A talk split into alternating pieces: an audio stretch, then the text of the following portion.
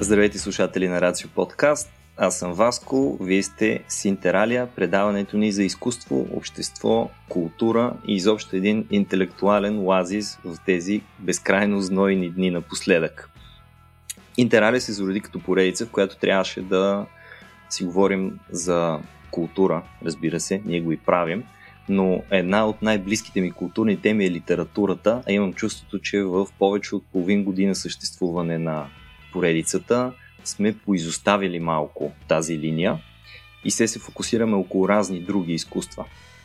Затова пък днес, като малка компенсация, връщане назад към корените, към основната ми идея преди много-много време, повече от година назад, когато се зароди това цялото нещо, ще си говорим за четене, ще си говорим за книги и почти ем, нормално е да очаквам Uh, един гост, който е супер, супер, супер подготвен. Той е направил повече от гост. Редовния ни Ники, uh, един от най-четящите ми приятели и съответно човек, uh, с когото винаги е удоволствие да разговаряме за книжни приключения. Здрасти, Ники! Здравей, Васко! Как си днес ти? Спасяваш ли се някъде от топлото слънце? Трябва да отбележа, че правим този запис а, по средата на деня. А, пече жестоко, а тук температурата е безмилостна, за да не се чува обучението на климатика. Аз съм го спрял. Течение няма как да отворя къде да стане и лека по лека се разтапям, докато си говорим.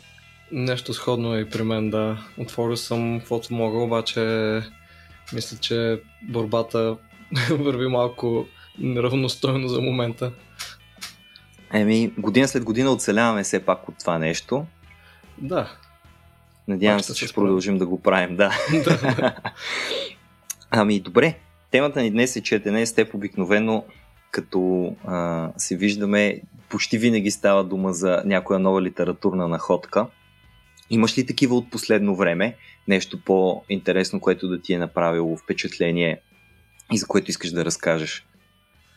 А, бих нарекал находка, може би, а, Моби Дик, която чета в момента, не защото е неизвестна или нова и така нататък, защото аз лично очаквах нещо доста по-различно от нея и, и съм доста изненадан, много приятно от а, целия стил на разказване, размислите, които се срещат вътре, описание, изобщо от всичко в книгата, така че Uh, ако някой е обмислил да я чете, определено препоръчвам да я захванете.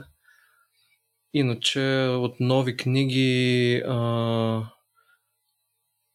какво хванах ново? А, да, uh, забелязах, че има, мисля, че издание на Фернандо Песоа на книгата на Безпокойството или нещо такова беше заглавието. Mm-hmm. Тя май му е една от uh, изве... най-известните творби и мисля, че е ново издание, нов превод. Така че, да, но не мога да кажа, не мога да препоръчам, понеже не съм начал. Но мисля, че а, е интересно.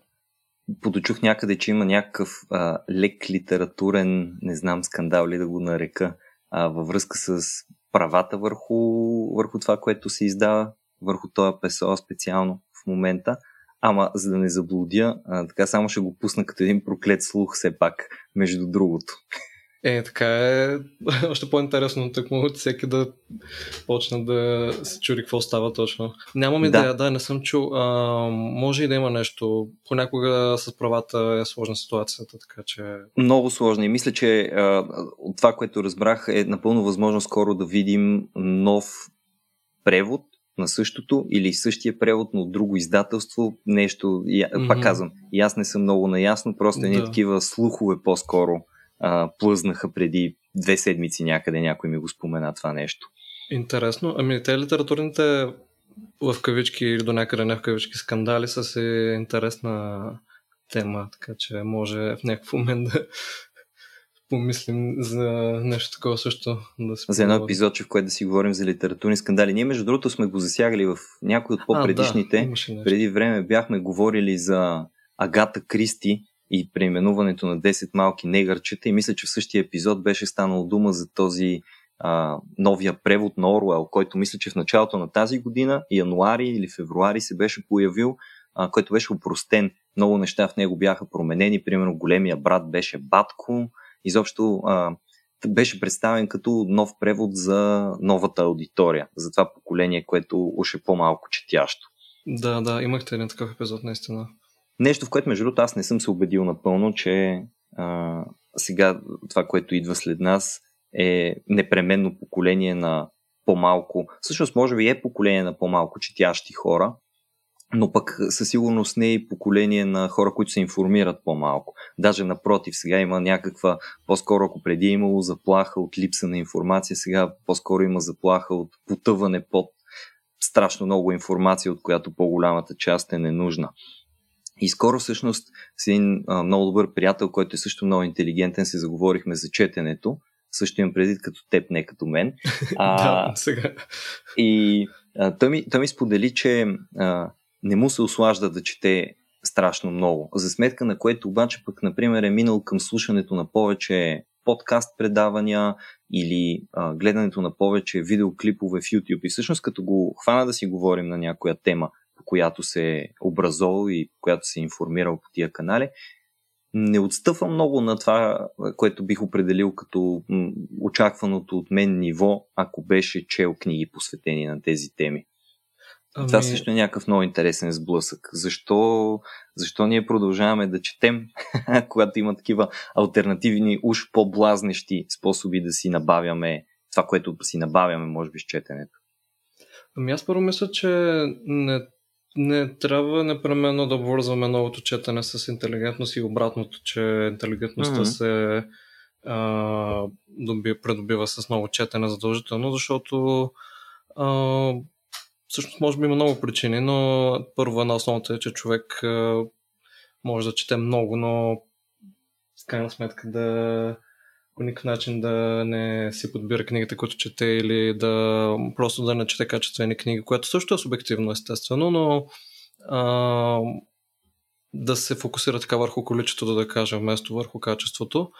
Освен това, а, може би е добре, все пак, когато човек чете някакви неща, по някакъв начин да са му актуални, за да може малко повече да му повлияят и така да ги осмисли, а не просто каквото дойде да, да се чете, което може би аз понякога съм правил, а, кое, което също ме а, наведе на мисълта за това, което каза, дали а, новите, младите поколения а, четат по-малко. Аз не съм абс- абсолютно сигурен, че е така. Може би се продават по-малко книги, но първо много хора четат а, пиратски книги, което mm-hmm. али, също да. Преди не тема. Можеше. Преди, да, поне, или поне е било доста по-малко срещано а, и по-трудно. Освен това, а, ако преди са се продавали много книги, да, да кажем преди пак близкото минало, не говоря за преди сто години или нещо такова, mm-hmm. а, това пак не е гаранция, че хората са ги чели тези книги все пак, а, защото не знам, аз лично съм а, все пак като видим една огромна библиотека, винаги предполагам, че не всички от тези книги, които виждам, са, са четени от, от хората. Включително и аз съм така. Също имам доста книги, които просто много често става така, че повече се а, купувам някакви книги, отколкото да успявам да ги чета всички. Така че до някъде и аз а, изпадам в а, този грях да, да трупам а, и по-малко да успявам да компенсирам бройката с прочетене. Еми да, но нали се сещаш там онова класическото красиво изказване на Умберто Еко, че в крайна сметка библиотеката говори много за човека на базата на това, кои книги той би искал да е прочел и кои би искал да има в библиотеката си. Не е непременно задължително да си успял да ги прочетеш всичките. О, да, съгласен съм. Да. Има го, има го и това нещо. И аз не мисля, че за повечето хора купуването на много книги или поне на повече книги, отколкото можем да смогнем да прочетем, защото аз изцяло се припознавам, нали, в тая кауза, е свързано по някакъв начин, да речем, с вещомания, с желанието да притежаваш тия вещи. Макар че книгите, особено последните години, въпреки че и преди, разбира се, имало много такива, имат това свойство да бъдат изключително красиви понякога. Ти кориците, по които се работи, аз даже а, виждам страхотен прогрес по отношение на изпълнението на българските книги. българските книги, които си спомням от преди петнайсет-двайсет години, да речем, не са ми грабвали окото толкова много, колкото кориците на това, което сега излиза. Е, скоро си говорихме за панаира на книгата. Като минах през панаира на книгата преди вече колко мина, повече от месец май, да. Ами то горе-долу там бяха прекрасна корица до прекрасна корица. Не всичките, разбира се, но много повече, отколкото съм си спомнял няколко. Но купуването на тия книги не е с идеята да трупаш красиви вещи или изключително ценни вещи, защото това не са някакви колекционерски издания в общия случай. Ами просто желанието ти наистина да ги прочетеш в някакъв момент. А хубавото на книгата и в същото време абсолютен капан е факта, че може да престои десетки години на рафта и няма да изгуби стойността си. Абсолютно, да. И а, има още нещо в това човек да, да, да трупа книги. То трупа малко, нали, негативния глагол, да кажем, да, да събира. събира книги. А, в това, че можеш да... Буквално не знаеш кога може една книга, която имаш в библиотеката си, да, а, така, да дойде нейното време, да го кажем. По една или друга причина, било то някакви житейски събития или, а, или, просто, или било то нещо професионално, ако човек се занимава повече с книги, да кажем. А, все може нещо да се случи, което да, да, да наведе човек на местата. А, и аз сега да взема да прочета тази книга, която съм си взел преди няколко години.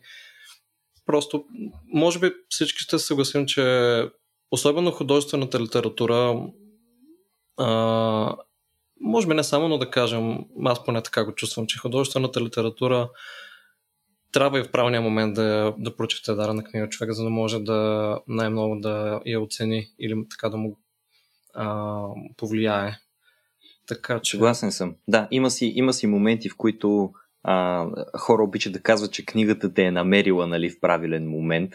Ами, дори, дори да, не, да не се намерят, просто някак си сте се нацелили с тая книга и това е било едно страхотно време. Може би не единственото добро време, но едно много хубаво време, в което да прочетеш, защото лесно можеш да припознаеш нещо, което ти се случва и да намериш дали утеха, дали съвет, някакво направление като цяло за това как да постъпиш или пък оправдание за твоето поведение, за това, че вече си направил нещо, вече си си помислил нещо, вече си го планирал. Изобщо книгата е... може да бъде убежище и точно една такава книга, купена отдавна и намерена години по-късно, може да се превърне в любимо убежище. Такъв е моят случай, между другото, са един от любимите ми художествени романи Шогун на Джеймс Клавел. А, това е книга, която си бях купил и която поне три години изкара в шкафа и то във време, в което а, съм бил ученик, аз не съм имал и толкова много книги. Единствено, разбира се, библиотеката на родителите ми, която, смея да твърдя, винаги е била скромна, добре поддържана. Там, а, така да се каже, има един санитарен максимум, не санитарен минимум, а санитарен максимум на книги, които стоят и ако се появи някоя, някой път друга изчезва от там. За разлика от тях, а, при мен е малко... правя си етажерки от книги, за да мога да слагам други книги в момента, който не е много по-хубав. Но а, намерих, мисля, че две години трябва да се видя, или поне година и половина по-късно Шогун, а, пак в едно такова лятно време, беше точно юли. Не знам как а, се озова изобщо в ръцете ми точно в този момент. Изпитах невероятно удоволствие. Аз всъщност не, не оставих двата тома, докато не ги бях прочел от първата страница на единия до последната страница на другия. Просто супер да, страхотен маратон по четене се оказа. И макар, че не е някаква история, в която съм намерил философски смисъл, философска утеха, в случая е било по-скоро един, а, не знам, едно културно влечение, може би, имаше някъде там сблъсъка на Запада с Изтока, а, това, че Япония ми е била винаги много интересна държава, но това е отделен епизод специално ти, нали, за хората, които слушат, трябва да знаете, че Ники е японист и за Япония бихме могли двамата да направим някога по-нататък един съвсем отделен разговор. А, ти знаеш, не всъщност, че много конкретния повод да искам да си говорим за четенето е и едно есе на Шопенхауер, което някакси се озова при нас и то такова. Дали то ни намери, дали ние го намерихме, дали просто се нацелихме. Нещо се случи. И това есе се казва за четенето и книгите. И всъщност там той излага една, бих казал, доста интересна и стояща против много от модерните разбирания позиция по отношение на четенето и на самите книги. Сигурен съм, разбира се, че пък и а, ние двамата с теб. Сега ще видим. А, интересно е, че не сме го обсъждали. Идеята беше направо тук, като се чуем, да започнем да си говорим за темите, които сме открили вътре в нея, но да. а, убеден съм, че повечето хора като че ли по-биха имали с какво да се заядат и да не се съгласят в това, което е написал, въпреки че като един умел есеист, нали, Шопенхауер така го е написал, че трудно да можеш да му кажеш, е, нали, батка, не си прав, това, това дето си го написал просто не е вярно. По-скоро винаги трябва да се един лек компромис, да, това, което казваш, звучи много разумно, но нали, ако, не, ако не си съгласен с него, разбира се. И всъщност това есе, ето аз съм си го разпечатал, за да мога конкретно да вадя цитати. Малко ще бъде превод в движение, защото на английски ти го пратих, на английски го и намерих. И ти си го чел също на английски, нали? Да, да, прочетох това, което ме прати. Имам се го отворено. Супер. И ето сега какви са, какви са някои от основните му а, идеи, които ти предлагам, ако искаш да ги захапем една по една и да видим какво, какво мислим за тях. Айде. Така. Значи започва той малко, по-на, малко по-надолу, не в самото начало, но по същество започва с следното нещо. Когато четем, някой друг мисли вместо нас. Ние просто повтаряме неговия мисловен процес. Точно като учениците, които когато се учат да пишат, повтарят с писалката това, което техният учител е написал смолив по-рано. А по-голямата част, казва Шопенхауер, всъщност от мисленето, тая цялата работа по осмислене на проблема е отнета от нас, защото автора е разсъждавал хубаво по този въпрос, отлежал е в съзнанието му и той просто е написал това, което е искал да напише. Тоест, а, всъщност, пише той конкретно, когато четем, а, нашето съзнание е просто игралната площадка на нечии чужди идеи. Тези идеи някъде там се въртят, играят си в нашия ум, но това не са наши идеи, това не са наши собствени размисли.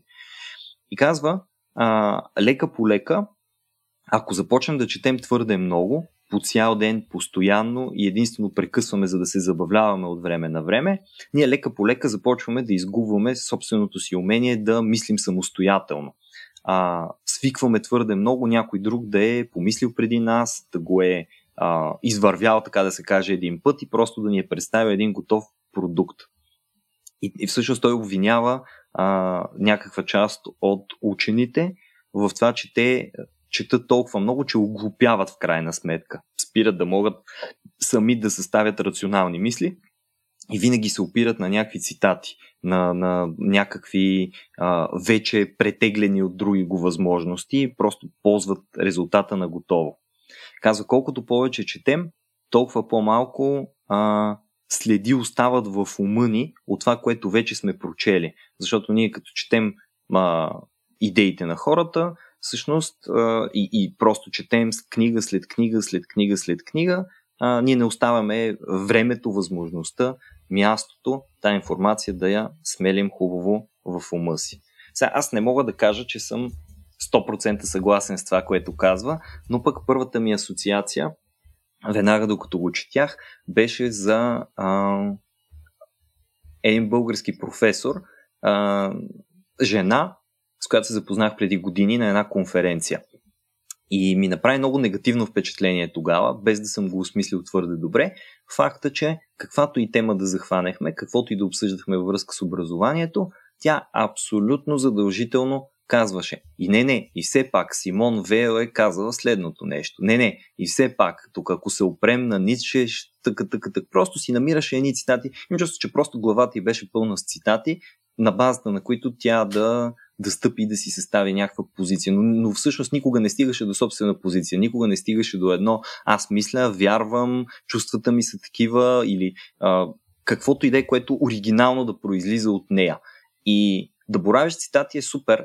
Само, че както казвам и на учениците ми, когато пишат есета и ни в клин, ни в ръкав, просто цъкат някой цитат, понеже така я са прочели в интернет, че се пише есе, просто един цитат няма, няма никаква собствена тежест. И той може да бъде много красив, може да бъде много смислен, но това всичко подлежи на на дообясняване, на доосмисляне, на доразвиване на тая мисъл, а не просто на шляпи, както е казал Екзюпери. По някаква причина в ученическите есета много често се цитира Екзюпери. Я всеки път казвам и не ме интересува какво е казал Екзюпери, защото Васил Лозанов, ако каже обратното, нали, Васил Лозанов може да те ошамари. Екзюпери отдавна си е заминал.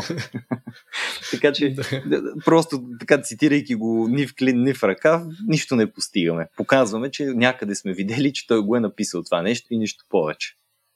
Ами... Какво мислиш ти за това? За, за четенето много всъщност ни лишава от възможността ние да мислим за себе си. Струва ли си, че има някаква истина в това? А, с това, което каза ти, начинът по който го интерпретира, съм съгласен. Тоест, а, има, има, ня...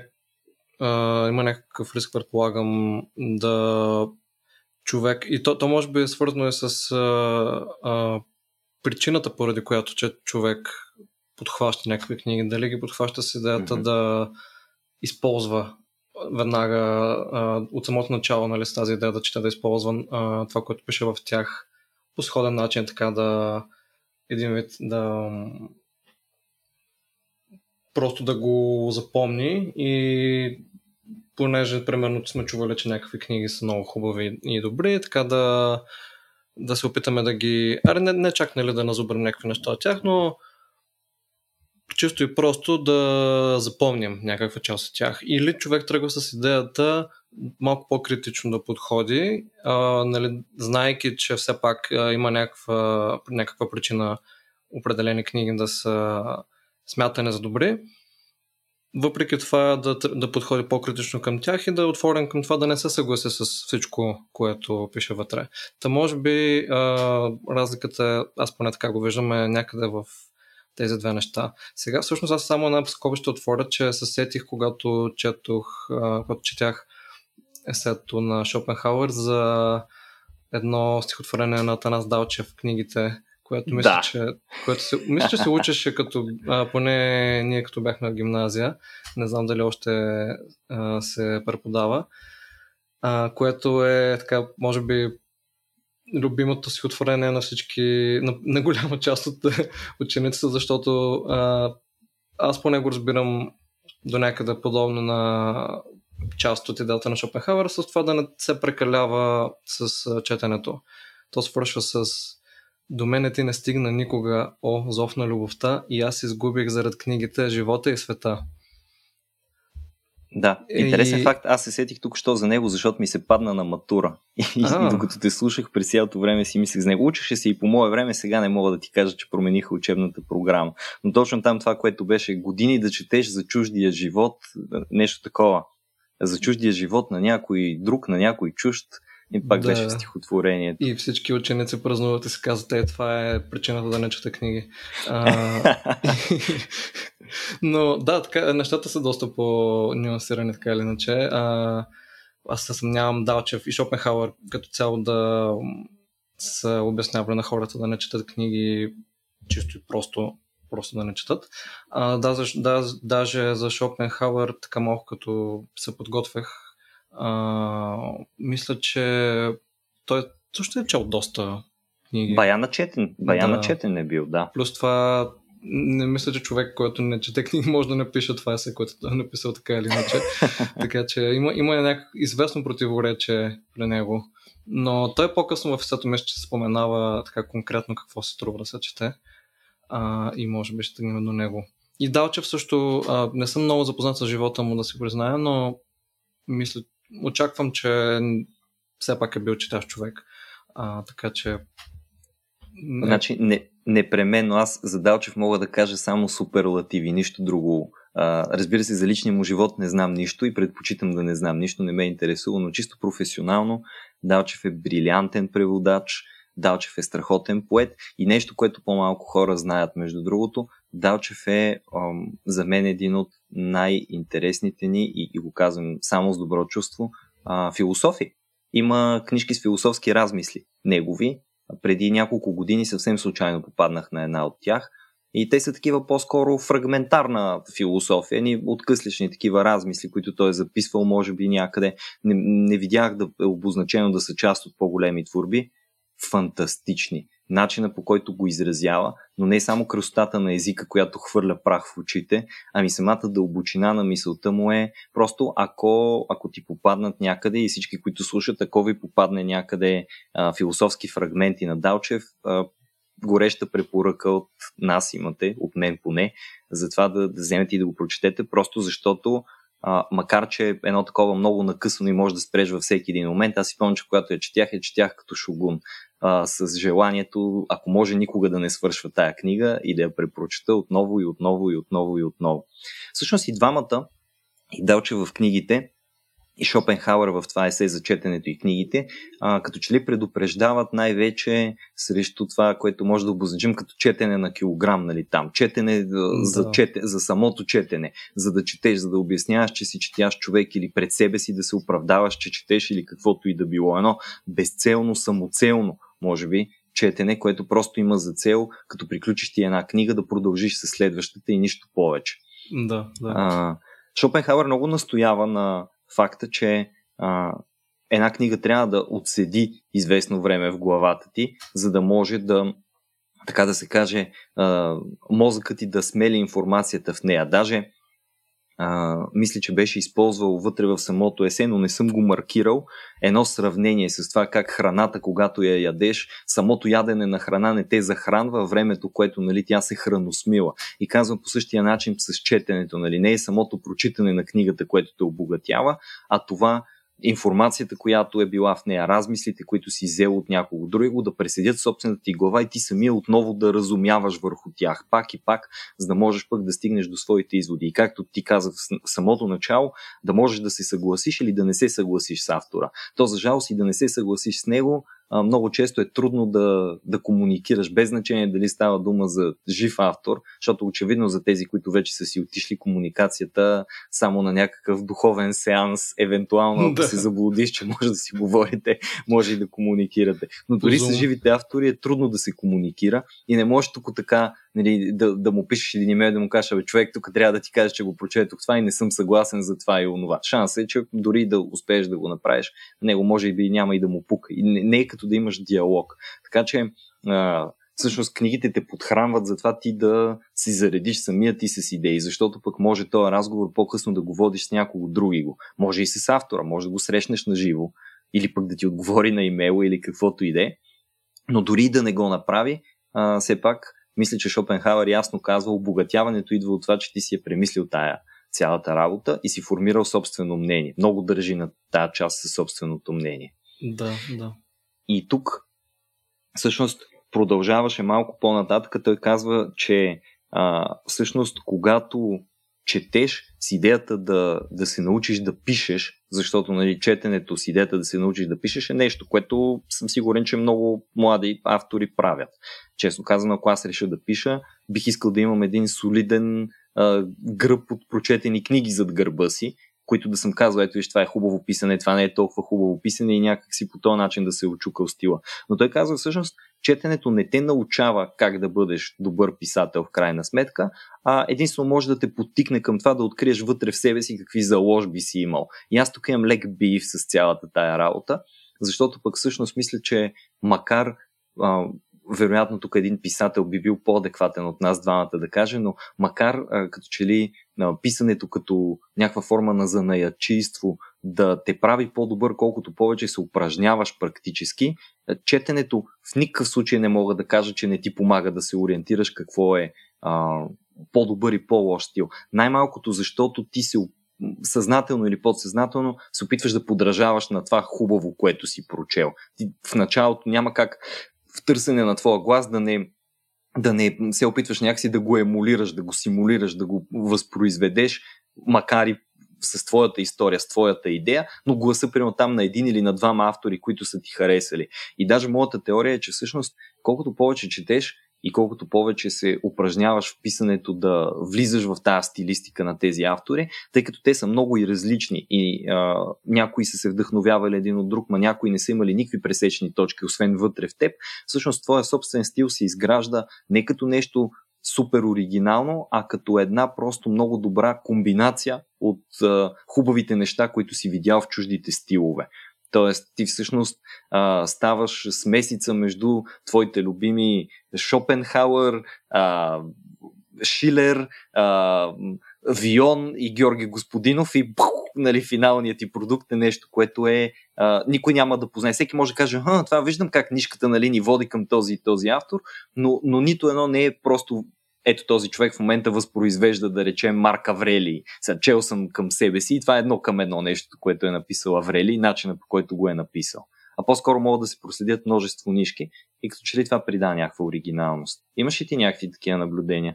Аз нямам опит с писане особен, но звучи логично това, което казваш. Най-малкото всичко, което консумира човек, особено ако говорим за културни продукти, изкуство, творчество, му влияе по някакъв начин. Сега, точно това, както се говорихме до някъде, е идеята на, на Шопенхауер. Все пак, може да ти повлияе нещо такова, или поне да ти повлияе по позитивен начин, е добре да го осмислиш, а не просто да го консумираш само а, без да отделяш някакво време за размисли. Или дори може би, дори да не се размишляваш толкова целенасочено, просто да, да не се отдавиш с нещо, някак с нови впечатления, може би е а, също една от идеите на Шопенхауер. А, аз, между другото, като се подготвях също за а, с нещо, други неща, които ме крумнаха за епизода, попаднах на една книга в моята библиотека, която се бях взел преди, която явно беше дошъл момента сега. Намерили сте се. Да, както си говорихме, която се казва The Art of Reading на Дамон Янг, който а, мисля, че е австралийски съвременен млад философ. Тя е доста лека книжка, няма двеста страници, препоръчваме на хората, на които темата като цяло ме е интересна. А, той основно говори за шест или седем различни качества, така да кажем, или принципа при четенето, които е добре човек да има предвид, като те са curiosity, patience, courage, pride, temperament и justice. Казвам го така, защото я имам на английски и съм си отворил на английски. За това, което ти каза по-рано, мисля, че се вързва с идеята за temperament и за едно... Ам, избягаме думата на български, може би намерното на един баланс. Mm-hmm. Умерено четене. Умереност, точно така, умереност а, да, в четенето, така че да, да позволиш на това, което четеш, да ти повлия, да можеш да извлечеш максимума от него и, и най-малкото дори да ти хареса повече, защото ако бързаме да четем само а, просто за четене, за самото четене, Uh, няма да можем вероятно дори да се насладим толкова на това, което четем. Абсолютно, така е. Една от uh, по-нататъка в, в есето интересните нишки, които, които ме изкефиха, е, че, нали, прескачайки от такава дълбока тема, като uh, колко е вредно да четеш много, uh, изведнъж Шопенхауер скача на... No, между другото, нали, в интерес на обществото е а, натоварените с въпросите на здравето, нали, институции а, да забранят да се слиза под един определен, под една определена големина на шрифта, защото хората ще ослепеят, ако трябва да четат много малки букви. Това много да. Ме изкефи, къв скок просто е направил. То готиното, че ги отделил, нали, с отделни такива параграфчета и просто го е някъде по средата го е, го е шляпнал и разказваше, че е ходил в Венеция, когато още се правили някакви автентични там много финни веришки и казвали, че майсторите, които работят върху тях, след трийсет години със сигурност ослепявали. Така че да не ставаме, нали, читателите, да не ставаме слепци, трябва да им се забрани на издателите, тук издателите да слушат внимателно, а, като, като правят оформлението на книгата, нали, да внимават да бъде с някакви четими букви. И аз веднага се сещам, тук мога да, да стрелна една малка стреличка към... А, един литературен опит, който имаме в България. Спомняш ли си, имаше една поредица книги на, мисля, че Труд, ако не се лъжа, които вървяха Тема... там. Uh, Умберто Еко, Името на розата, да, беше да. Първото, Лолита, там имаше разни, Борис Пастернак, още за литература на двайсети век беше нещо такова май. Точно така. Да. Еначе скоро ми попадна, аз тогава не съм ги чел, тогава други работи ми бяха интересни, но скоро ми попадна някъде и я отворих и такива ситни буквички, не знам сега, нали, не са някакви супер-супер малки, но в сравнение с повечето книги, които четат, са направо убиват ти очите ти. Абсолютно ги просто отказах. Казах, не, това е нечетимо в този вариант, ще си го намеря в друг вариант. Предпочитам да го чета на Kindle, отколкото така. Имаш предвид името на розата конкретно, нали? Конкретно, да. да. Що другите може би може и да са по... Мисля, че другите са поне тези, които аз съм чел няколко от поредицата. Името на розата сякаш наистина беше с по-малък шрифт, но не, най-отдавна четох и не си спомням. Не, не помня да ми е била много проблемна, но мисля, че наистина беше с по-малък шрифт. Докато другите мисля, че са малко по... или поне някои от другите са малко по... Ами, надявам се. Така, надявам се, защото Умберто Еко... Трудно се отказвам от Умберто Еко, но това просто на първата страница успя да ми, да ми даде всичките сигнали, че това не е изданието, което искам да чета по какъвто и да е начин. Да, ами то може би го правят издателите, за да спестят, т.е. да не стават прекалено много страниците или да не се издава на няколко части. Аз мисля, mm-hmm. че обаче в такива случаи Uh, може би е по-добре да се раздели на няколко части. Или всъщност достатъчно книги, има примери с различни книги, които са си много дълги, така или иначе. Така че не е като да няма и големи издания. Може би на пръв поглед може да отблъсне някой читател една по-дебела книга, но в крайна сметка като я зачетеш и като видиш, че е с ситен шрифт, ефектът не е много по-различен. Така че така е. И, би трябвало да има някакъв оптимален оптимална среда така, и за шрифт, и за... Аз между другото, то пак е малко скоба, но а, в този ред на мисли ме натоварва, когато няма пространство отстрани на страниците. Ага. Забравих термина, мисля, че имаше някакъв термин за празното пространство между текста и края на страницата, от двете страни, и дори и отгоре и отдолу също. Има издания, които са така, отново може би по причини да, се, да не стават прекалено дълги като страници много дебели. Предполагам, може и други причини да има, но и това мисля, че също е, може да е напрягащо за читателите. Звучи много шашево това. Аз да, да си призная, не съм попадал на такова издание, но просто опитах се да си го представя и ме заболя главата. Ами да, някак си този въздух, който дава бялото пространство и по а, билото а, разстоянието между родовете, буквите и така нататък, също mm-hmm. и по неситния шрифт, да кажем, защото не е нужно да е голям, много голям. А, аз съм пробвал на Kindle си да намеря така оптималния размер на шрифта и понякога без да искам просто го слагам на някакъв много голям шрифт и ти виждаш буквално три изречения на страница, което изглежда много странно, едно такова сюрреалистично. И винаги в тези моменти се замислям дали след сто години хората ще четат по някакъв такъв начин. Не, не защото е по-лесно да прочетеш по-голям текст, ами без да се замислям точно защо, как може да се стигне до това. Просто ми хрумва идеята, че в някакъв момент в бъдещето хората могат да четат. Книгите ще са един вид, особено ако са дигитални, текстът ще е просто масово много едър и много голям. А, аз пък мисля, че текстът, ще, мисля, че текстът отдавна ще пострада и ще бъде елиминиран. Писменото слово ще не е нещо на бъдещето, така да се каже. Да, това е по, по-логичният вариант, може би. За сега С... поне на там отиват нещата. Да, макар че а, имаше такива дискусии, когато почнаха преди не знам колко време, да кажем десет на години, да навлиза повече електронни течеци, Kindle и така нататък, mm-hmm. как а, хартиената книга ще бъде заместена от дигиталната, но сякаш не се видя много да влияе на пазара на хартиени книги, поне по света, не съм сигурен за България как стоят нещата, а, това технологично въведение с електронни течеци. Ами... Така че...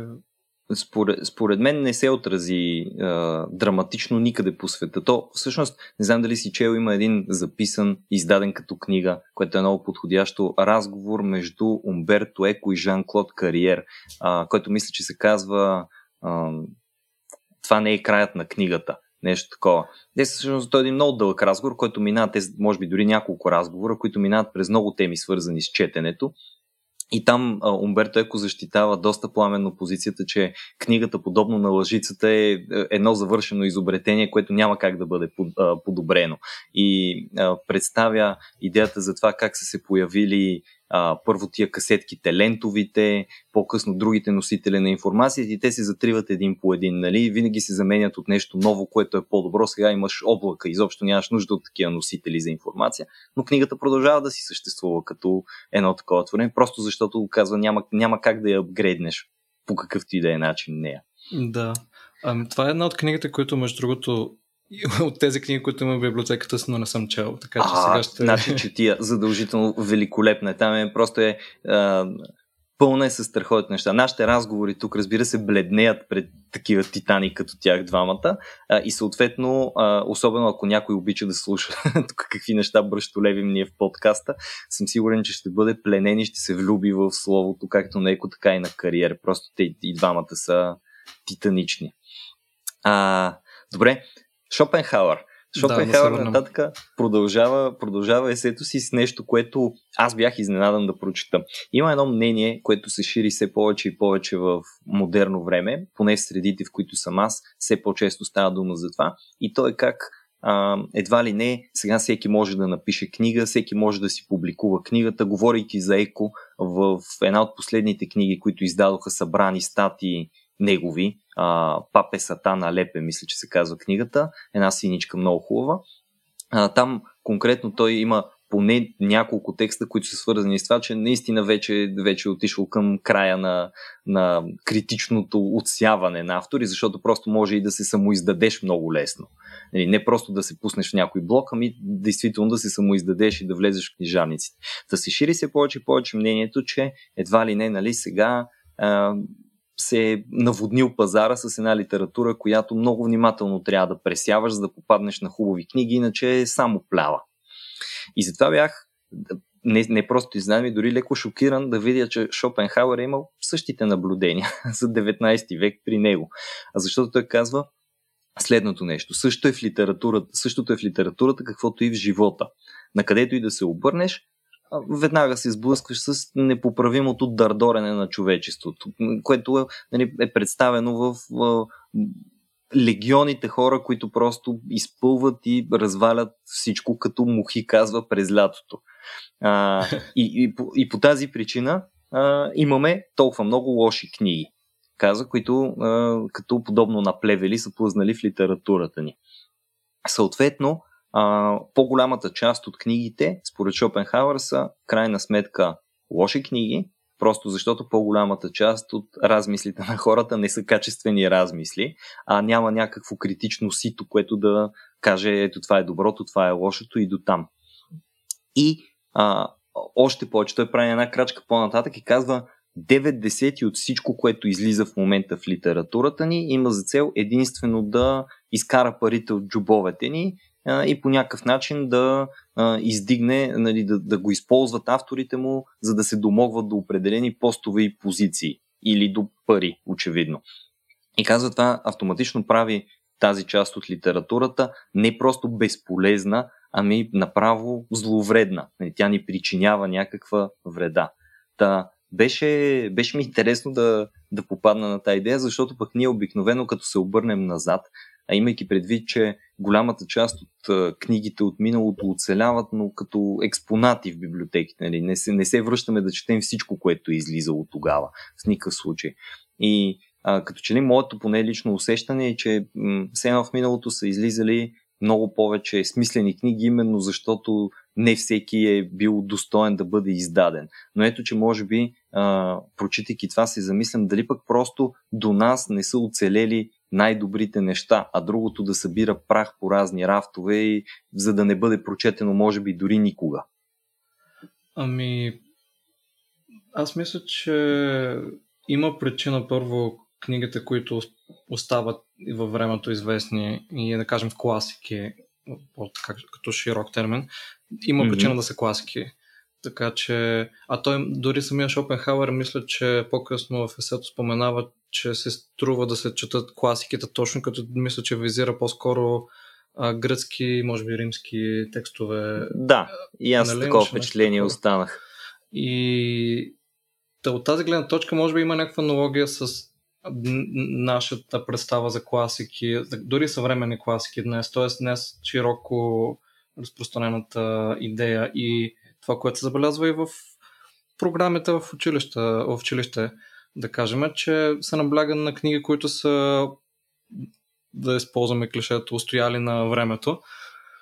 Така че със сигурност има причина да, да са станали такива, да са запазили или не да са запазили, може да са придобили този статут на класика все пак в, а, през годините. И всъщност в този ред на мисли се сещам точно за Моби Дик, която споменах по-рано. Доколкото разбрах, тя изобщо не е била добре прията, когато излиза, и става известна чак след смъртта на Херман Мелвил, когато мисля, че Фокнер или някой друг а, писател споменава, я споменава и почва да говори доста положително за нея и в някакъв момент просто придобива голяма известност и, и съответно репутация. Та, та може, нали, пак една скоба, че не всички класики са класики моментално, когато излизат. Но мисля, че да, има аналогия между идеята на Шопенхауер да се четат тези много стари книги, които все пак са останали а, известни и, и хората се продължават да ги четат, с идеята, която имаме ние за класиките, и пак стари книги, които се струва просто да се прочетат. Защото много хора са ги чели и може би много хора не ги харесват някои от тях, но mm-hmm. явно има някаква стойност за голяма а, част от, а, от хората, от четящите хора. Знаеш ли кое според мен много често се подценява в тях? Защото аз същото го наблюдавам в киното. А, знаеш, аз харесвам и по-старо кино и съответно а, от време на време а, в практиката ми като учител се опитвам да потиквам учениците да гледат филми, да кажем от а, четирийсетте, петдесетте, шейсетте години, което даже смятам, че не е чак пък толкова отдавнашно, нали, че да бягаш от него. И те казват, че са им странни и скучни, и изобщо не са им интересни, че не намират нищо оригинално, примерно в идеите там. Мисля, че при книгите се случва нещо подобно. Много често момента на оригиналност, на, на смислова тежест се загубва, когато извадиш книгата от контекста на епохата, в която е излязла. Нали? Примерно, да кажем, ако сега а, вземеш и четеш а, Сенека, за когото също искам да кажа две думи във връзка с това, пък, което ти сега подхвърли преди малко, и прочетеш как той пише да се отнасяш с роба си като с човек, защото не, е ли, не ти ли е той равен и така нататък. И това по негово време всички са имали роби. И той е имал роби. Нали, просто е казал, отнасяйте се човечно към тях. Но една така толерантност, ако извадиш много, много, много преди епохата на толерантността, която сякаш изглежда като да са последните при нас шейсет-седемдесет години, нали, то е направо феноменално. Тя не е оригинална идеята, защото ние виреем в една среда, в която това го намираме за нормално. Ама да, да си представиш, че това, примерно, преди Христа или няколко века след него, а вече е съществувало като мисъл на някого, това изстрелва този човек като титан някъде напред в бъдещето. И всъщност такива едни големи идеи се загубват. А защо споменавам конкретно Сенека? Ти много хубаво каза, че а, Шопенхауер ни, той даже цитираше тук някого, Шлегел мисля, че цитираше, а, който казва а, да потърсиш, нали, мъдростта на древните, да се обърнеш към древните, защото не ти трябва нищо друго, а, което да четеш, то едва ли не всичко там си е казано и от тук насетне само го предъвкваме. И като го четях това, изведнъж ми светна къде съм го чувал това за а, храносмилането на книгите. И си взех изданието на Нравствени писма до Луцили от библиотеката. Изобщо не успях да се сетя, разбира се, в коя част, и затова като всеки глупак или методичен човек не съм сигурен кое от двете. Просто почнах от началото, слава богу, още второто писмо, защото те са примерно сто двайсет и четири или нещо такова, но още второто писмо ме зарадва с втората си част, втория си абзац. Ето какво казва Сенека. Само внимавай четенето на, а, внимавай четенето на много автори и какви ли не книги да не ти донесе някаква безпорядъчност и нестабилност. Човек трябва да се поспре при големите умове, да се закърми с тях, ако иска да извлече нещо, което здраво да пусне корен в душата му. Който е навсякъде, никъде не е. Хората, които прекарват живота си в пътуване, имат много домакини, а приятели никакви. Същото неизбежно се случва на тези, които не се запознават отблизо с нито един автор, а препускат, преминават през всички бегом и набързо. Храната не е полезна и не се освоява от тялото, ако се изхвърли веднага. Нищо не пречи на оздравяването така, както честата смяна на лекарствата. Не се затваря рана, върху която само се изпробват лекове. Не укрепва растение, което често се пресажда. Нищо не е толкова полезно, че да помага мимоходом. Многото книги разсейват. И тъй като не можеш да прочетеш толкова много, колкото имаш, достатъчно е да имаш толкова, колкото можеш да прочетеш. И така нататък, нали, продължава. И това го виждам като много близко до философията на Шопенхауер и се чудя дали конкретно позоваването на древните и позоваването на храносмилането не е било вдъхновено или поне не е някакво намигане именно към Сенека, който по времето на Шопенхауер вече би трябвало да се е възприемал като утвърден класик. Като нищо е така, да, не съм сигурен а, точно какви са влиянията върху Шопенхауер, но предвид това, че споменава а, древните гърци и римляните, доста вероятно е да... А и все пак става въпрос за деветнайсети век, когато все още доста голям фокус върху mm. древната, като цяло древната идея е имало. Аз се сетих за още нещо във връзка с това, което спомена по-рано за Шопенхауер, че, което споменава той, че се издават прекалено много а, некачествени неща, които просто заливат хората. Така. Мисля, че има връзка с, с технологиите, най-кратко казано това, защото след като почва вече да се печатат много книги, когато се изобретява печатната машина и така нататък, става доста по-достъпно и по-лесно да се издават повече неща.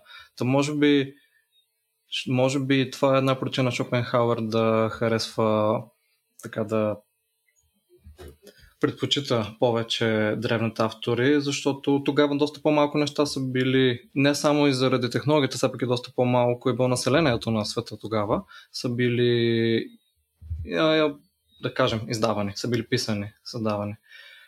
И се сетих за една интересна идея. Мисля, че когато някъде бях чел, че в Древна Гърция е имало също вълна на недоволствост, когато са почвали да се записват писменно определени произведения. Имало хора, които са казвали, сега не трябва тези неща, които помним наизуст, да ги записваме, защото примерно ще ги забравим или а, по някакви други причини. Но при всяка такава стъпка, сякаш в технологичен напредък, особено свързан с книгите, с, да кажем, литературата, и имало някакво недоволство, сякаш. И има хора, които предпочитат нещата да останат по стария, може би малко по-труден, но за тях по-възвишен, по-качествен начин. Mm-hmm. Та, виждам някаква критика от страна на Шопенхауер към това, че просто издават много, много неща, което според мен, нали, е някакво естествено следствие от технологичен напредък. Защото... То, безспорно има такава критика. Защото някакси, ако има възможност, ако имат възможност хората да издават много книги, има кой да ги издаде. Много, вероятно много малко издателя дори сега. Естествено, издателите, според мен, би трябвало да подбират книгите, които издават. Но явно, щом се продават, все пак има а, нали, малко такъв пазарен принцип, има а, читатели за тези книги. Така че... Ами, нали разбра, той Шопенхауер ти казва, той, той има и хора, които си дърдоркат разни работи по улиците и същите те пишат книги и вероятно такива като тях ги четат. Да, а, да, да. Но изцяло, изцяло съм на същата вълна а, с това, което ти казваш, защото си, си сещам сега пък, че като прескочим вече към края на есето, там има един момент, в който Шопенхауер говори за съществуването на две паралелни истории. Политическата история, която е пълна, нали, с шок, ужас и не знам си какво, там радикални промени и така нататък. Историята на литературата. И, и той казва в... А, и човешката история, в политическата история за петдесет години се случват страшно много неща, страшно много промени, нали, настъпват, защото е една жива, постоянна материя. Докато в литература, в това, което той нарича история на литературата, я обвързва много пряко с история на философията. Конкретно той, той си беше казал, че, нали, най-вече основният клон на тази история е историята на философията. Казва, там за петдесет години нищо почти не се е променило. И съответно няма нужда от всичките тия нови книги, които се пишат, просто защото то, дори можем да кажем, ето, някакви въпроси, да кажем, за доброто и злото, свързани с морални, че те хилядолетия вече не са се променили позициите по тях. Примерно нямаме, нямаме някаква промяна на позицията по отношение на убийството, да речем, че е едно от най-зловредните престъпления, които има, нали така. Това не е нещо, което се е променило в човечеството, или това да си ще дали да помогнеш на непознатия човек като нещо, което е безкорисно добро и съответно непременно добро. Въпреки, че има различни тълкования, въпреки, че пенуето във връзка с убийството имаме а, дебат за смъртното наказание, който до преди дори четирийсет години, бих казал, е бил доста активен, нали, по целия свят, а и в момента продължава да бъде в някои държави. Штатите майче не са го забранили във всичките, а, всеки един от петдесетте щата. Мисля, не че там също... Не съм напълно сигурен, да. Ми ясно, до преди години със сигурност имаше поне няколко щата, които все още екзекутираха хора. Да. И, това е, и това е малко а, малко скери, защото това е дебат, който върви от е-хе-хе-хе, колко време. Той да. казва в историята на мисълта, което е историята на литературата, защото да кажеш, че историята на литературата е преди всичко историята на философията, е да кажеш, че историята на литературата е историята на човешката мисъл. Според него просто не се случват толкова много радикални промени, толкова много събития, не е толкова събитийна, колкото политическата история. И съответно няма нужда от всичките тия нови писания. Има нужда по-скоро да се дебатира по това, което вече ясно е било казано от някого. Защо някой да пренаписва идеите, които вече имаме? Да речем. Това е много интересна позиция, защото представи си, ако това се подкрепяше а, от, а, така да се каже, световната мисъл, нали, hive mind-а, а, колко по-малко литература щеше да има наистина и колко повече щяхме да четем приблизително едни и същи работи, ако не и буквално едни и същи работи, което пък потенциално можеше да ни вкара в друг проблем. Проблем, който и самия Шопенхауер посочва, макар и той да обвинява управляващите елити най-вече в това нещо. Четенето на най-новото, четенето на едни и същи неща. А нали се сещам за тази мисъл на Мураками, че хората, които нали, четат едно и също, да мислят по един и същи начин и на практика нищо ново, нищо различно няма да излезе от тях. Може да се стигне до такова едно пък прекалено стесняване на полето на мисълта, ако няма възможност да се предъвкват тия стари идеи. Да, склонен съм да се съглася. Аз не знам дали може да... Може би като мисловна така игра може да приемем, че има двама души, които четат абсолютно едни и същи неща, но реално ми се струва трудно да намериш хора, които абсолютно едно и също четат. Дори... Дори като книга, но ако смятаме и други текстове, било то онлайн или вестници, изписания, mm-hmm. така нататък, мисля, че е доста трудно. А като споменах вестници, всъщност се сетих, че може би трябва да направим някаква аналогия, а не аналогия, ами да направим разграничение между четене за да научим нещо и четене за удоволствие. Като аз не съм mm-hmm. сигурен второто, доколко е възможно просто четене за удоволствие, без да извлечем абсолютно нищо от някоя книга като знание, така да кажем, или идеи. Може би да е възможно, честно казано, много не съм, не съм задълбавал в, в темата, в идеята. Но ми се струва, че критиката на Шопенхауер е към, да кажем, много текстове почва да се дават във вестници, които последствие стават и книги, издания на книги, особено деветнайсети век и вероятно още преди това. И много голяма част от тези а, текстове са написани с идеята просто да привлекат вниманието на хората, може би да mm-hmm. ги развлекат по някакъв начин. И ми се струва, че, че критиката на Шопенхауер основно към такива текстове, защото а, просто по-голямата част, поне аз предполагам, че по-голямата част от издаваните текстове са някакви такива, които излизат във вестници, било то или сега журнали някакви. Mm-hmm.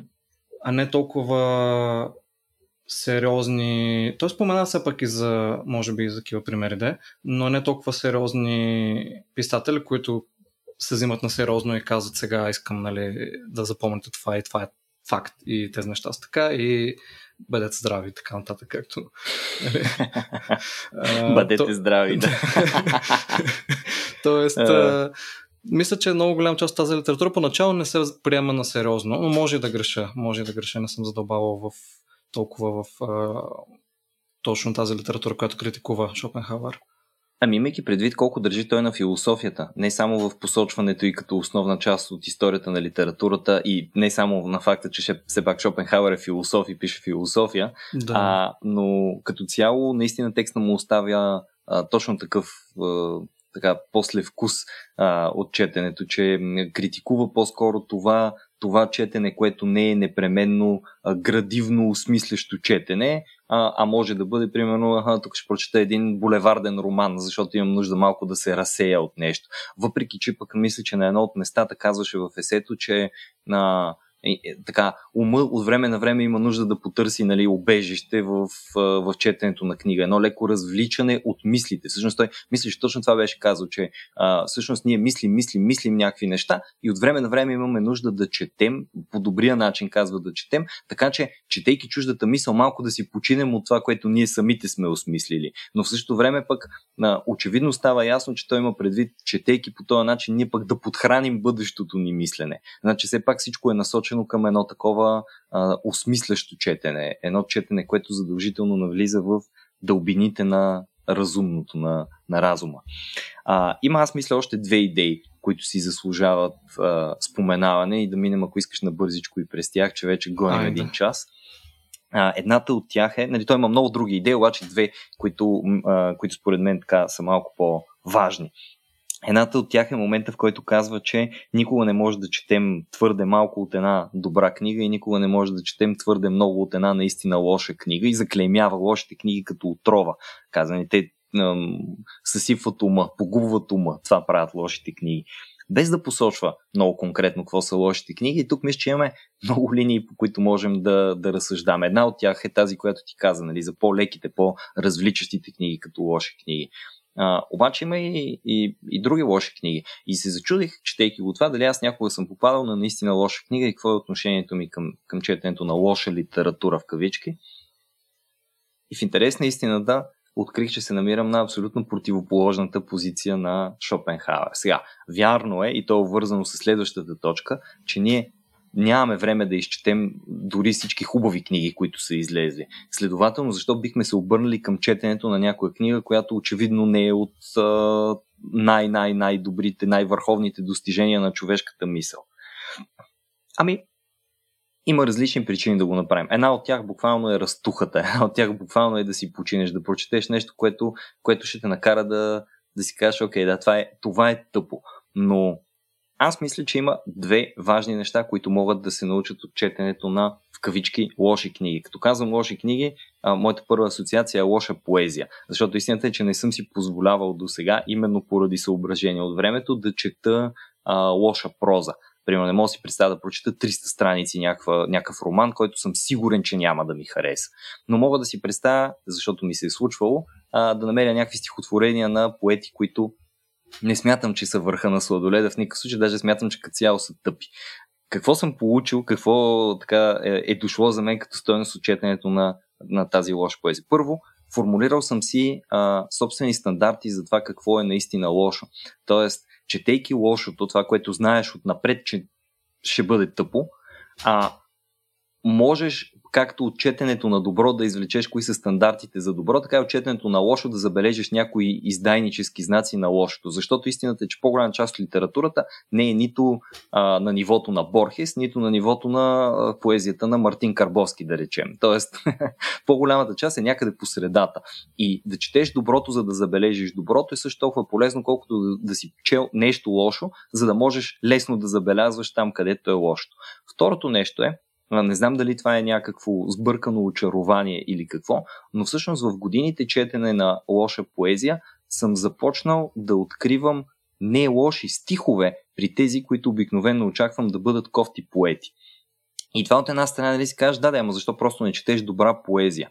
Ами защото смятам, че а, всяко, всяко едно произведение на изкуството в крайна сметка е за себе си. Не се опитвам да кажа, о да, Йейтс, uh, примерно, е брилянт. Йейтс наистина е брилянтен поет, но, но, но не идеята в това. Това не означава, че всяко едно стихотворение на Йейтс е брилянтно. Както по същия начин не, не означава това, че Мартин Карбовски като цяло пише тъпоти, че всяко едно нещо, което е написал, е тъпо. И дори в най-тъпите неща, които съм чел, е имало по някоя малка идея, която именно защото произлиза от различен контекст, на мен ми се е струвала обогатяващ. Примерно, да речем, очевидно е, че Мартин Карбовски и Борхес, айде, че ги хванах тях за примери, не са вдъхновени от едни и същи автори, нали така? Не са чели една и съща литература, за да пишат. Най-вероятно не. А, и, и по същия начин, и по, точно поради тази причина, е съвсем нормално линиите на мислене да бъдат насочени в различни посоки. Тоест, четенето на лоша литература, колкото и странно да звучи, до някъде е разширяващо и хоризонта, защото ти дава А, теми, които иначе няма как да получиш от добрата литература. И на мен, примерно, лошата поезия, това, което ми е дала, е а, до някъде малко по-голяма емпатия за, за хора, които се намират извън моя обичайен балон и хора, които биха оценили, примерно, поезията на Карбовски като не чак толкова лоша поезия. А, дава ми някакъв контекст за тях, виждам, гледам на тях по-човечно. А, по-рано би ги заклемил, би казал, вие луди ли сте? Смисъл, какво Волт Уитман е свършил, че четете Мартин Карбовски? Ле, сега бих си казал просто, е, окей, това е, това е вашия контекст и вие затова четете тази поезия. Разбирам защо го правите и нямам проблем с това нещо. Та така, ти имаш ли някакъв сблъсък с, с лоша литература и при теб всъщност какъв е? Имаш ли някакъв стандарт на лоша литература? Защото на мен е трудно да определя такъв. Примерно, много лесно мога да кажа единствено, че лоша литература за мен е литература, която е нечетима, която изисква толкова много да вникнеш в нея, че ти изпържва мозъка. И тук обаче се сещам предимно за учебници по право, които съм чел, които са кофти написани. Ами, като цяло и при мен може би имам повече... Не чета толкова поезия, може би, колкото теб и колкото а, доста слушателите на подкаста, но периодично все пак го правя. Все пак сблъсъка ми с лоша литература по-скоро и при мен а, при поезията, може би защото просто по-лесно смиваш едно произведение. И наистина това, което каза ти, че когато четеш проза е доста по-трудно да изчетеш триста страници, нещо, което не ти харесва, mm. е, е абсолютно така. Все пак се сещам за един пример, една книга, която не мога да кажа, че е много лоша, но просто пълно, че не ми хареса изобщо. Може би все пак не бих я заклеймил като тотално лоша литература. Това беше книгата, която се казва "Как да говорим за книги, които не сме чели". Това okay. Забравих името на автора. Помня, че не ми хареса книгата. А, помня... Прочетох я от някакво любопитство. А, mm-hmm. Дори не мога... Имам... Тук изпадам в а, това, което Шопенхауер критикува. Може би не съм размишлявал много по нея. Не мога да си спомня много какви бяха идеите на, на автора. И защо... Ма това е показателно ги... само по себе да, си. Да, да. Та... Мисля, че това, че все пак я довърших, но това, че. Но, но тя не беше толкова дълга и беше написана mm-hmm. с по-голям шрифт, така че беше по-лека за четене. Та това е една от книгите като проза, която така малко мета се, по някакъв по-мета начин се връзва с дискусията ни, която не ми хареса. Ага. Иначе с, да. Поезия има много, вероятно, която по един или друг... Сега, може би в определен контекст може да се хареса на човек, но по принцип да не я харесва, да кажем, ако си в някаква по-забавна а, ситуация, билото на някакво просто събиране за рожден ден или каквото и да е, и си говорите глупости с приятели, някой прочете някакво а, по... стихотворение, което се стреми да, да е забавно по някакъв по-глуповат начин, ами да, то може да се хареса много хора. Било то някаква клозетна поезия или нещо такова. Дали може да определим нещо колкото добро, вече е друг въпрос. Но ако хората се забавляват на, на такава поезия, аз не виждам нещо лошо. И също съм съгласен с това, което каза контекстът е, че когато човек чете неща, които не му харесват, той все пак опознава по някакъв начин хората, които ги харесват и ги оценяват. А дори авторите, а, а, защото предполагам, че когато чете, някой чете нещо, което не му допада, вероятно и, ще, и отношението му към самия творец ще е такова, че няма да е съгласен с него или няма да му допада. Да се, да може да се по някакъв начин докоснем до техния свят и светоглед по такъв начин. Все пак като цяло, точно както каза и ти, има достатъчно прекалено много неща за четене, така че се стремя да чета неща, които очаквам да ми харесат. Не съм правил, да. признавам си, умишлено а, или поне не се сещам в момента, умишлено да съм захващал нещо, което да, да е лошо да чета. Ми да, аз то мисля, че а, ако започнеш да го четеш, особено със съзнанието, че четеш нещо лошо, а, имаш много, много лесно е да си намериш защо не го харесваш и какво не те кефи в него. И това е а, да, да. Това е ясно. По-скоро, а, може би а, отива до някъде, аз избягах от този въпрос и те поведох в тази посока, но а, а, има шанс пък да прочетеш нещо, което си очаквал да не е лошо, а то да се окаже лошо, докато го четеш. И ето това, примерно, сега вече е един контекст, който е а, трудно да заобиколиш да, понякога. Да. А, въпреки, че пък ето в интерес на истината, в този така а, добре оплетен в информационни мрежи свят, а, на мен ми е много трудно да а, се абстрахирам, примерно, от препоръки на приятели, а, обяснения или дори ревюта в интернет от непознати хора, които съм прочел, а, така че да Из... да не успея да лавирам между лошите неща. Ще има нещо, което звучи много хубаво на пръв поглед и после установяваш, че това масово от прямо, хората в твоето обкръжение, които са го чели, не се харесва. И понеже това са хората в твоето обкръжение, чието вкусове познаваш и знаеш, че иначе харесвате сходна литература, директно това са червени лампички и казваш, окей, това сигурно пък няма да ми хареса и на мен. И никога и не го започваш. И не си спомням, всъщност имам спомени за книги, които не са ми харесали, но нито една заради съдържанието. Има, имам спомени за книги, които не са ми харесали, заради това, че не е била свършена добре, да речем, коректорската работа, mm-hmm. имало страшно много грешки вътре в самите издания. И ето това е по-скоро, когато някой ми каже лоша книга, нали, аз интелектуално, разумно си мисля за книга с лошо съдържание, но фактическата ми асоциация с лоши книги, с които съм се сблъскал, е книги, които са били зле написани, има страшно много грешки в тях. Просто то това не, по никакъв начин не е свързано с авторовата мисъл, с посланието, което се съдържа и така нататък. Дори не мога да си спомня такива, просто такива, които да речем не ми харесват. Скоро ми бяха препоръчали да прочета а, Стоунър. Не знам дали си чел Стоунър. Да, да. да Беше ми харесала.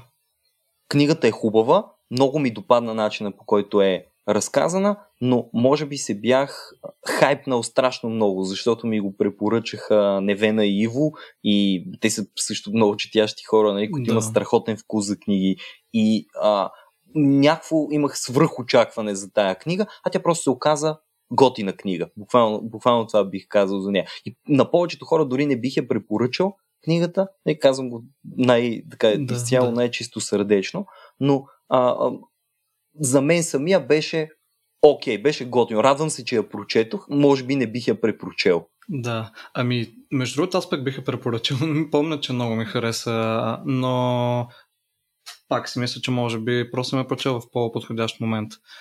И ако я прочета, примерно, ако бях прочел по-рано или сега, може да не ми хареса толкова. И все пак мисля, че не съм. Мисля, че сега би ми харесала и честно казано бих я препрочел. А, това системата за препрочитането беше също нещо, което Шопенхауер мисля, че засяга. Е, това, е в... това е второто, ти добре го отвори. Да, така че може да го споменем и него. Той май казваше, че добрите книги трябва да се четат поне два пъти, защото втория път вече първо като знаеш как свършва една книга, А, може и да умешвам нещо, но мисля, че споменаваше това за края. Точно така, ще, ще четеш началото по различен да, начин. Да, и освен това вече просто а, даваш внимание, а, отделяш внимание за други детайли в книгата в, при второто четене, при повторното четене. Така че, да, аз всъщност съм чел може би само две книги два пъти, даже... Може би само ще една. Ще те питам колко пъти си препрочитал. Коя? А, четиристотин петдесет и един градуса по Фаренхайт е със сигурност тази, за която се сещам и мисля, че да, мисля, че е единствената, която съм чел два пъти. А имаш ли наблюдение второто ти четене да е било наистина по-различно от първото? А, второто ми четене да, беше първо, първото ми четене беше като бях ученик, като бях по-малък. Второто ми четене беше поне пет години по-късно, като бях в университет вече. Мисля, че ме се стори малко по... А, може би ми хареса малко по-малко, отколкото първия път, ме, а, като я mm-hmm. бях чел, но не мога да кажа, че я намерих за лоша книга втория път, когато я четох. Но все пак а, първия път, когато я четях, ме хареса повече. Втория път някакси ме стори малко прекалено... може би лека, юношеска, нещо такова. Но въпреки това мисля, че си е много добра книга. Аз пък мисля, че съм чел три-четири книги, може би два пъти. Тоест също като теб нямам богат опит в препрочитането. За... Както споменахме, ние още в самото начало май по-скоро сме от хората, които имат навика да се запасяват за бъдещи необходимости от четене. Да, така да. че винаги има някоя нечетена книга, която вече осъдително, примерно от две-три години стои на рафта и просто те гледа с гръбчето да, си. Да. И ти кажа, нали, проклетнико, защо ме купи преди три години, като нямаш намерение да ме четеш. А, и, и в крайна сметка пречупват волята ми в един момент по-скоро стигам до тях, отколкото да препрочитам. Но ето, примерно, интересен факт. А, като изключим Хари Потър, а, които съм препрочитал първите две или три книги по- многократно някога едно време като дете, книгите, които в по-зряла възраст съм препрочитал, са а, също могат да се определят като юношеска литература. А, две от книгите, за които се сещам, че препрочетох, и то защото ги препрочетох преди примерно три-четири години, а, са Капитан Немо и Островът на Съкровищата, две от любимите ми приключенски книги, а, и ги четох с голямо удоволствие и ги четох изцяло като книги за забавление. Тоест, а, Шопенхауер тук може да бъде а, снисходителен по отношение на препрочитането, но крайно критичен на целта на, по отношение на целта на четене, която съм имал. Прочетох ги за развлечение и останах супер доволен. Бяха по-добри от това, което си спомнях дори. Тоест, всъщност ня- ня- някакво страхотно надграждане се получи с тях. Обаче извън тях, книги, които да съм препрочитал, в момента дори не ми, не ми хрумват. Опитвам се да си спомня. Поезия има много, която съм препрочитал, защото вярвам, че там с препрочитането наистина идва някакъв, ам, как да кажа, по-различен поглед върху това, което четеш винаги, особено на чужд език, като четеш, първият ти прочит е фокусиран и върху, примерно, мелодичността, изобщо изгубваш смисъла някъде, втория път пък си пропуснал някой детайл, след шест месеца се върнеш, отвориш пак и така нататък, което с романите не, не е толкова лесно да го правиш, нали? Един шогун не е толкова лесно да го вземеш и просто да го препрочетеш. А и аз признам, че препрочитането, макар и да е нещо, което а, Шопенхауер препоръчва, за мен крие една много голяма опасност и тя е а, разочарование от това, което помниш с добро. А, филми гледам втори, втори път, а, отново много малко на брой, по абсолютно същата причина, но имам прямо няколко филма, които ги гледам всяка година. Между Звездни войни много обичам да си гледам отново и отново, като една приказка, която просто се повтаря. А, в Брюш, не знам дали си го гледал, много да, хубава черна да, комедия. Него го гледам, мисля, че съм го гледал четири или пет пъти и всеки път си откривам по нещо ново, което съм пропуснал предишните и това продължава да ме удивява. И един от филмите, които гледах отново и отново преди години, отново заради Entertainment Value, защото а, ме развлича, беше Убий Бил на Куентин Тарантино. Беше ми един от най-гледаемите негови филми. Между другото, неговите всичките съм ги гледал поне по два-три пъти. А, но с книгите ми е много по-трудно да се навия да препрочита, защото постоянно си казвам, леле, а колко съм изпуснал, а колко не съм прочел, ма то не е философия, ма то не е художествена литература, а, ма то не е някаква модерна литература, защото Шопенхауер наистина каза, обърнете погледа си назад, нали, четете ги там древните, те много отдавна са писали това, за което и сега се пише, обаче древните не са част от, от контекста сега. Древните не са си представяли обществото на интернет и мобилни телефони и инстантна връзка и така нататък. И съответно, макар че те задават а, всички основни теми на практика, които и до ден днешен продължават да ни касаят по един или друг начин, на, на тях им се губи контекстуалната връзка. Тоест, много по-лесно да се припознаеш в една модерна история, отколкото да се припознаеш като герой от Троянската война, нали така. И въпреки всичко си четеш Омир с голямо удоволствие. А, да, ами съгласен съм с теб. Определено. А, аз също мисля, че тази времева, първо времевата инвестиция за прочитането на една по-дълга книга е доста по-голяма, колкото да изгледаш един филм или да прочетеш, да кажем, някоя по-кратка книга. И мисля, че е по-нормално това, че като цяло е повечето, поне предполагам, това са ми наблюденията, че повечето от нас по-скоро четем нови неща, отколкото да препрочитаме нещо. Освен ако нямаме много конкретни причини да препрочетем нещо, било то свързано с отново работа или а, литературен клуб или така нататък. А, аз... Ти като каза литературен да, клуб, да. Можеш да, да, да кажеш и за конкретния литературен клуб, за който става дума. Ами, ние а, в Рацио, в Discord, ние се, се организирахме един литературен клуб. Мисля, че до някъде беше а така, а, за подарено началото му от Васко и Снежи, може би. Снежи най-вече. Тук е шаут-аут за Снежи. Юху! А, и вече няколко пъти сме се събирали, сме обсъждали няколко книги, като първата беше Правек на Ай Си Ю. А, тук шаут-аут към Невена и Иво. Втората а, беше... Коя беше втората? Чека да спомня. А, да, Brave New World. А, Brave New World. Да, Brave да. New World и предстои следващата а, някъде по-късно, може, мисля, че по-скоро другия месец, така ли се бяхме разбрали, не мога да се помня, но да, караме си Ай, по една книга на приблизително на месец, така обсъждаме, четем и обсъждаме и за сега се получава доста приятно. Да, ако и на вас би ви било интересно да обсъждате, сега е момента да кажа, че като цяло можете да ни подкрепите да продължаваме да създаваме такова съдържание на ratio dot b g slash support и а, ако станете а, патрони в Patreon, ще получите достъп до този Discord сервер, където са нашите пъклени планове за наговаряне, коя книга ще четем. Обсъжданията наистина стават фантастични и даже освен четенето, аз пропуснах и много ме е яд, че пропуснах едно събитие свързано с поезия. Ники, доколкото разбрах, ти успя да бъдеш на Blackout поезията, да, която скочих. Организирахме преди няколко дни. Да, получи се доста приятно също. Направихме експеримент с Blackout поезия. Всеки а, от хората, които бяхме там, направихме така, опит да създадем Blackout поезия по един текст, който май, а, вие с Вероника бяхте а, избрали, ако не се лъжа. Веро, Вероника избра ага, конкретно добре, този текст, да. Който е чудесен.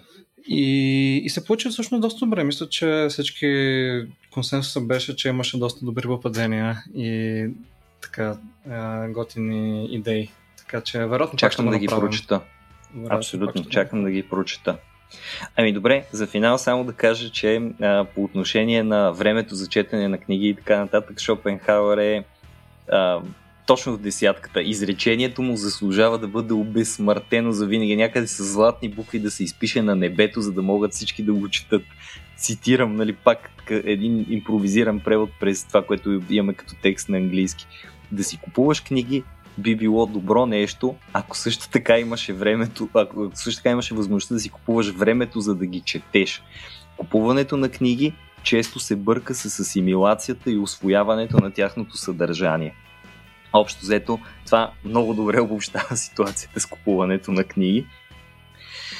Ами, Ники, ние доста поговорихме а, за, за къде, къде за това, с което сме съгласни, къде за това, с което не сме съвсем съгласни а, с Шопенхауер. Разговорите за книгите, надявам се, ще продължат и в следващите епизоди, които ще можем да насочим вниманието и към други а, достойни четива, както мисля, че успяхме този път отново да споменем поне четири-пет. Трябва да ги съберем и да ги сложим в линкове в края на епизода. Искрено благодаря на хората, които с нас не само всеки път, но дори и за първи път и стигнаха чак до тук, до края на епизода. От нас чао, до нови срещи и гледайте да не слънчасате, но не забравяйте да си почивате. До скоро!